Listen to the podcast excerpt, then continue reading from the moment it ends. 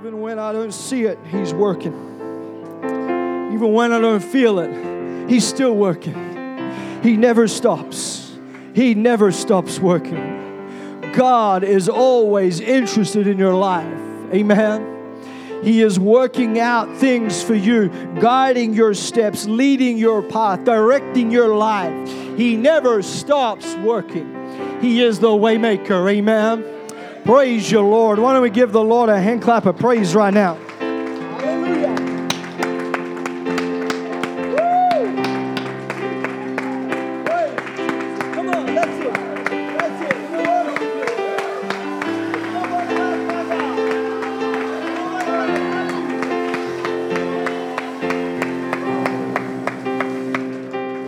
Praise you, Jesus. Praise you, Jesus. Praise the Lord. And it's good to be in God's house this morning. Amen. There is no other place I would rather be on Sunday than in God's house. There is no other place I'd rather be any day of the week, quite frankly. But I love Sundays. I love being in God's house. Amen. Praise the Lord. God bless you. You may be seated this morning. If you got your Bibles, why don't you grab them? We're going to go to the book of 1 Samuel, chapter 17. Feel the presence of the Lord here this morning. It's good to have everybody that is here with us. If you're visiting with us, we are very glad that you've come today. We are, are glad that you were able to be here. Spend time in God's presence because that's what it's about. You're not here just to spend time with people, but it is when those people come together with a intent and a focus to lift God up, to create an atmosphere where God can dwell. Amen. Then, then when you come into this, that's what we want. That's what you're feeling this morning. So we're glad you're here. First Samuel chapter 17. I know it's Father's Day as well. So we give honor to all of our fathers that are here. Amen. And we're grateful for the influence that fathers have in our life. Amen. I wouldn't be who I am today or where I am today without the influence of my dad in my life. You know, teaching me, instructing me, helping me learn the things of the Lord. Amen. And of course, we're grateful for the father to the fatherless. Amen. Jesus has never failed me yet. He's never let me down once in my life. I've walked out on him, he's never walked out on me. I've been unfaithful, he's been faithful. He never changes, he never stops. Amen. If you found 1 Samuel chapter 17, we're going to read from verse 45, very familiar passage for those who have been in Sunday school for any period of time. 1 Samuel chapter 17, verse 45. Then said David to the Philistine, Thou comest to me with a sword, with a spear, and with a shield. But I come to thee in the name of the Lord of hosts, the God of the armies of Israel, whom thou hast defied. This day will the Lord deliver thee into my hand, and I will smite thee, and will take thy head from thee. I will give the carcasses of the hosts of the Philistines this day unto the fowls of the air and to the wild beasts of the earth, that all the earth may know that there is a God in Israel. And all this assembly shall know that the Lord saves not with the sword and spear, for the battle is the Lord's, and he will give you into our hands. I couldn't quite come up with a title for this, but I've just spotted it in the scripture that we read. I want to preach to you for a little while this morning on this thought. The battle is the Lord's. Turn to the person next you, say, The battle is the Lord's. The battle is the Lord's. Praise the Lord. In our text, we're reading the story of David and Goliath. Put your hands up quickly if you've heard the story of David and Goliath. Good. We know David was a shepherd boy. About the age of 17, he came to his brothers who were in the army of Israel bringing cheeses and food and some grapes and some other things for his brothers who were in the army. And as he arrives in the camp of the armies of Israel, he sees across the valley Goliath, a giant, a man of war from his youth, a warrior, armed with a sword, a spear, and a shield. And he comes down into the valley and demands that the children of Israel send out a, a champion to come and, and fight against him. His thinking was rather than have two armies go at it, we should just get a champion, someone from your side, to come out to the valley and to do battle with me. And if I beat him, we don't have to fight. You guys will just surrender and be our slaves. And if you beat me, then my Philistine army, we will surrender and we will be your slaves. We read in the, story here of David and Goliath that they are in a desperate situation. The children of Israel are, we would say, up against it, between a rock and a hard place. One of the problems they had was that the king, who was their leader, the king who the Bible says was head and shoulders above every other man, he was the one who should have stepped up and said, I'm going to go fight this giant. I am the anointed king of Israel. But instead, we find that he's sitting in his tent, seemingly unable to muster up the courage to go out and face down this giant Goliath of Gath. In verse 24 of chapter 17, we read that all the men of Israel fled when they saw Goliath of Gath take the field. And it is, it any wonder because he was formidable. The Bible tells us that he was standing approximately nine foot nine inches tall. That's big. He wore a brass coat of mail to protect himself. A, a sword, a shield, and a spear, the Bible tells us that is like a weaver's beam, something like nearly 12 foot long, twice my height. The truth of the matter was was that the children of Israel were fighting for far more than just their lives. If they were to lose a life of slavery to the Philistines, would follow. They would lose their homeland, they would lose their towns, and so they were fighting for the survival of their homeland. They were fighting for their wives and for their children. They were fighting for their way of life. And, church, make no mistake this morning, we are in a fight for our spiritual lives. And nothing less than the eternal destination of mankind hangs in the balance. You look at where this world is headed. You look at where culture is taking us. If there was ever a time for the church to realize that we are in a battle, it's this time. If there was ever a time for the church to realize that we need to stand for righteousness, it's this time. It's this day. We are in a fight for the lives and the hearts of our families, in a fight for the lives and the hearts of our children, for our community, for our workplaces, for our town. We are in a fight. More and more people are getting distracted and disconnected from the things of God, and just trying to get people in the doors of the church seems like an insurmountable task sometimes. The world captures attention through social media and through the internet and through advertisements and through TV and everything else. And as a result, the world's mind is not tuned to the things of God. And of course, in addition to this, the enemy does not want to see the gospel spread. He works as best he can in our church, even looking to bring disunity and discord, whispering lies and magnifying offenses that happen in church. But I am here to tell you I've learned a little something today.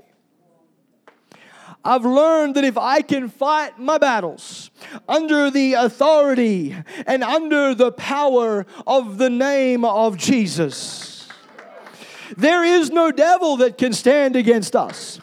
There is no hell that is too hot for us to handle. Psalms chapter 60 and verse 12 says, Through God we shall do valiantly, for he it is that shall tread down our enemies. And I want to give you some principles that I've learned today that if we can apply them to our lives and if we can apply them to our church, we are going to have a victory over every circumstance, victory over every situation, victory over every battle that is raging in the hearts of mankind this day. Here's the first thing I noticed in verse 45. He said, You come to me with a sword and with a spear and with a shield, but I come to thee in the name of the Lord of hosts. What is David actually saying to Goliath? Here's what he's saying He's saying, You think that this is my fight. You think that you're fighting the armies of Israel. You think that this is going to be decided by martial strength. You think that muscle power and discipline are going to win this day. You might have your sword, you might have your shield, you might have your spear, but David is saying, I am bringing to this fight something more powerful than you will ever be. I am bringing the Lord of hosts, I am bringing the God of the universe, and I am coming in his name. I fight in his name, I stand in his name. His name is my banner. What David is doing is he is elevating the fight. He's saying, This fight, Goliath, it's not between you and me. Uh uh-uh. uh This fight, it's between you and my God. So bring it, Goliath. Hallelujah.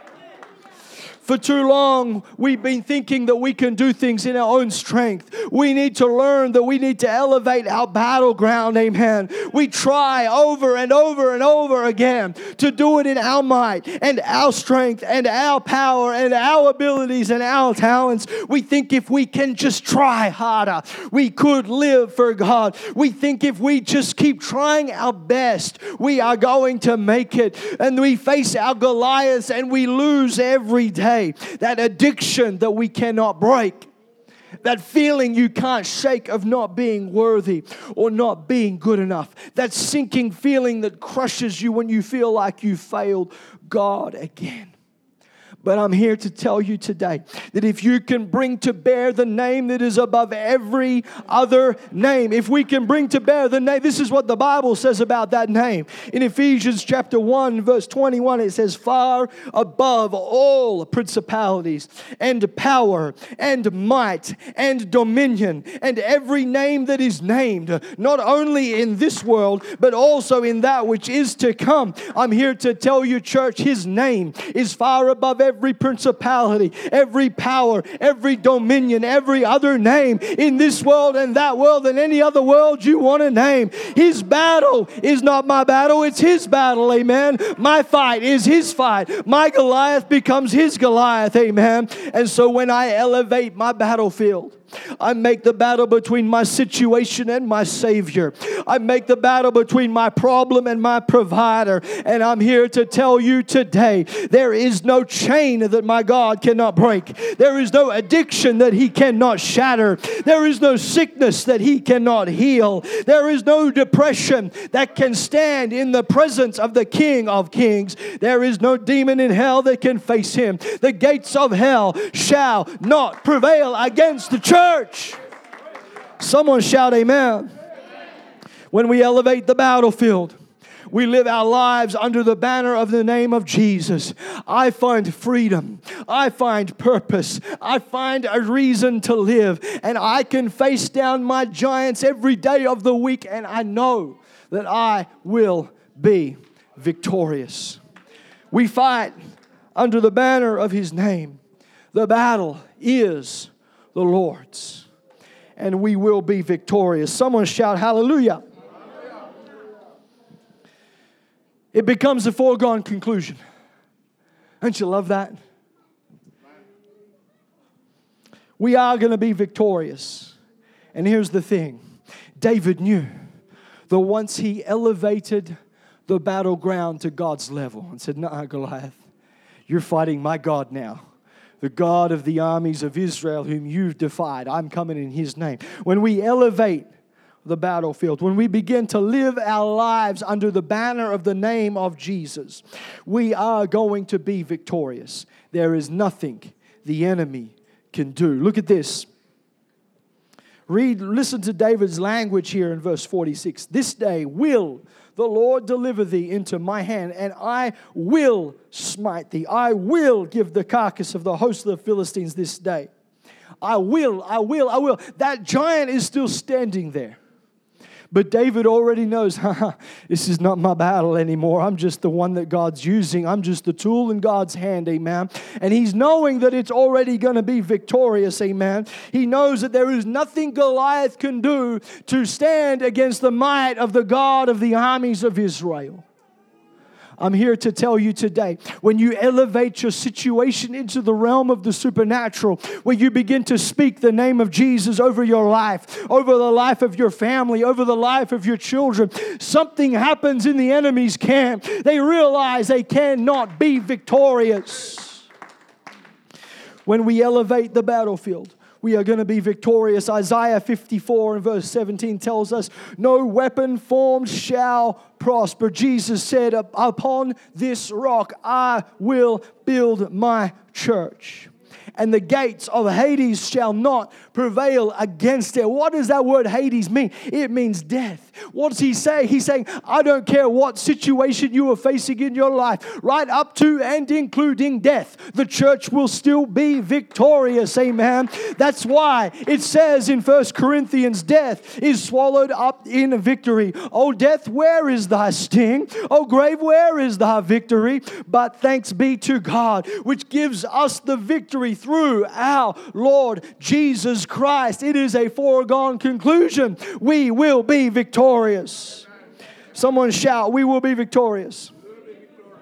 There is nothing that the enemy can do to defeat us. What can stand against the power of our God? We have overcome. Every lie, every fear has been undone. We have overcome this morning. First John chapter 4 and verse 4 it says, You are of God, little children and have overcome them. Why? Because greater is He that is in you than He that is in the world. I'm here to tell somebody today it doesn't matter if you're staring your giant right now in the eyes. I don't care what addiction you're facing. I don't care what sickness you've got in your body. I don't care what mental illness you might be battling against. I don't care what situation looks hopeless in your life. I am here to tell you that if you can live your life under the power of the name of Jesus, there is nothing the enemy can do to take you out. There is no situation that is too hard for my God to handle. There's victory, there's power, there's freedom, there's purpose in the name of Jesus. He has already lost the enemy. He's already been defeated. Our victory is inevitable. You are the victorious church. And that's why we rejoice. It's why we know we're going to win when we sung that song this morning, Brother Kenneth. Oh, man, that was just confirmation. I'm going to dance and praise Him. It doesn't matter what comes my way. Why? The greater one lives inside of me. What's His name? Jesus. What's His name? Jesus. He lives inside of us. Praise you, Lord. Amen. So if we fight, under the authority and the power of the name of Jesus. If we elevate, and that's how we elevate our battles to God's realm, is when we say, No, I'm going to live my life and surrender to Jesus now. Take that, devil. When we elevate our battlefield to God's level, when we tap out and bring God into our situation, we know that we're going to be victorious. But here's the other thing we know if the victory is inevitable, it's the glory that God gets. And that's what we want, amen. David said in verse 46, the end of verse 46, he said, Why was all this going to happen? That all the earth may know that there is a God in Israel. Let me tell you today when you are victorious because you've elevated the battlefield to His level, and when you have declared that this is His battle, the battle is the Lord's, amen, then we know that God is going to be the one that gets all the glory. And that's great because I don't want the glory. I can't face my giants on my best day. I can't live for God on my best day.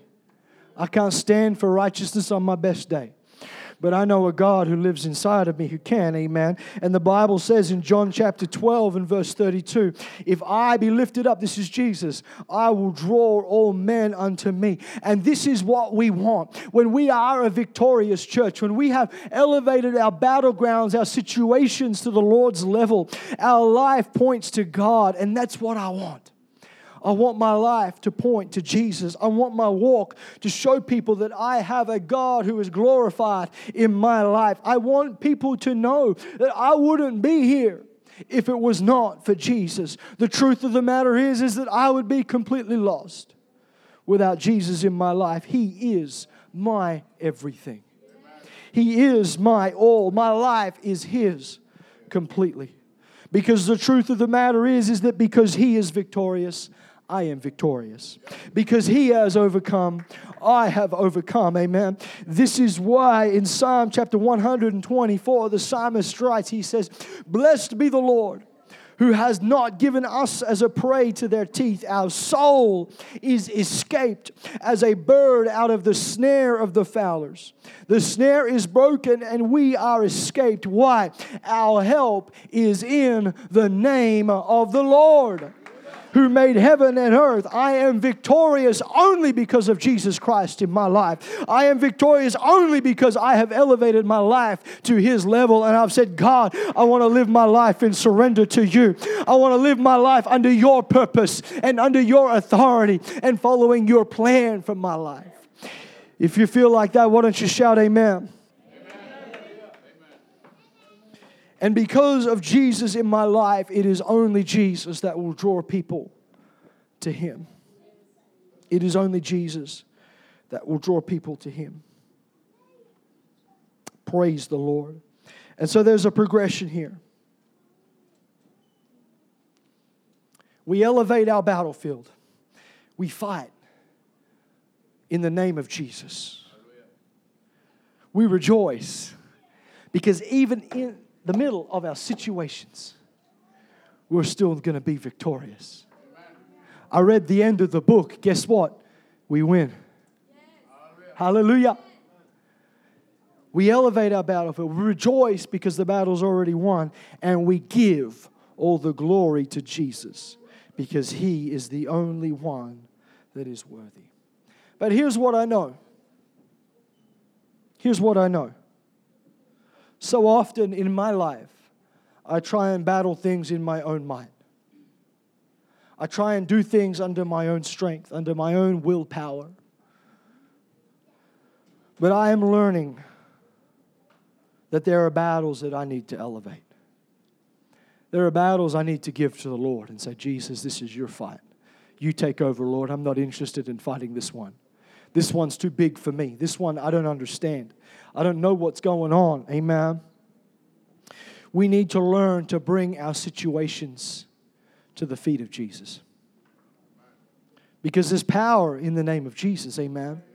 Colossians chapter 2 and verse 10 says, You are complete in Him, talking about Jesus, which is the head, the authority, the power over all principalities and power. Jesus said, Matthew 28, verse 18, All power, someone shout, All power. All power is given unto me in heaven and in earth. And Colossians chapter 3 and verse 17 says, Whatsoever you do in word or in deed, do all in the name of Jesus. Why don't we all stand this morning? Can I tell somebody today there is power in the name of Jesus? You want to know why when I lay hands on someone who's sick, I pray for them? I pray in the name of Jesus because there is power and authority in the name of Jesus. And I don't know what situations you're facing. I've got some ideas. But we all have different situations, different battles that we are facing. Maybe you have a child who's walked out on God. Maybe you are facing an impossible situation at home. Maybe you're sitting here today, you feel bound by the chains of addiction. Maybe you feel hopeless. Maybe you feel lost this morning. Maybe you feel adrift. Maybe, maybe you feel like you have no purpose. Can I tell you that if you pray in the name of Jesus, something will happen? Chains will begin to break, strongholds will begin to fall. We're going to open these altars this morning, and, and I want you to bring your battles down here to the front. Bring your situations to the Lord, and we're going to pray over you in the name of Jesus. And I believe we're going to see some differences in people's lives. I'm here to tell you that the name of Jesus is not some magic formula. But I do know that miracles happen when we pray in the name of Jesus. It's not some parlor trick. But I know that He is a name that has all power and authority in heaven and in earth. And if you don't have a relationship with Jesus Christ, today you can. If you don't know what it means to, to live a life under the authority, the power of Jesus, to have a life that is victorious, to have a life of meaning and purpose, come to this altar Give your life to the Lord. Say, Jesus, I surrender my life to you. It's the start of a lifelong journey of obedience to God's word. And you will find that your life will be victorious through Jesus as well. His name is the only saving name. Acts 4 and 12 tells us, Neither is there salvation in any other, for there is none other name under heaven given among men whereby we must be saved. The Bible tells us in Philippians chapter 2 and verse 9 that his name is the only exalted name. Wherefore God also has highly exalted him and given him a name which is above every other name, that at the name of Jesus every knee should bow of things in heaven and things in earth and things under the earth, and every tongue should confess that Jesus Christ is Lord. Church, the battle is not ours, the battle is the Lord's. The only challenge that we struggle with in our life is we just don't give them to the Lord to fight. We try and take control. So I want to open these altars. If you want to come this morning, you got a child that's walked out in God. You got a situation at work you don't know what to do with. You're looking for purpose, you're looking for direction. I want you to come down the front here. It's a step of faith. You're stepping out, you're saying, God, I want to do what the preacher said. I want you to take control over this situation, Lord. You're going to come up the front and we're going to pray together in the name of Jesus. We're going to see strongholds break. We're going to see chains broken. We're going to see walls come crumbling down. Every mountain can be cast out and removed into the sea. Amen. Brother Clarendon said it so well at Turning Point. He said, You've got enough faith. You've got the faith. We struggle with unbelief. Amen. So these altars are open as our musicians begin to sing. I'm here to tell you there's freedom in the name of Jesus. There's power in the name of Jesus. There's victory in the name of Jesus. Don't leave today without bringing God into your battlefield. Praise the Lord. Let's sing.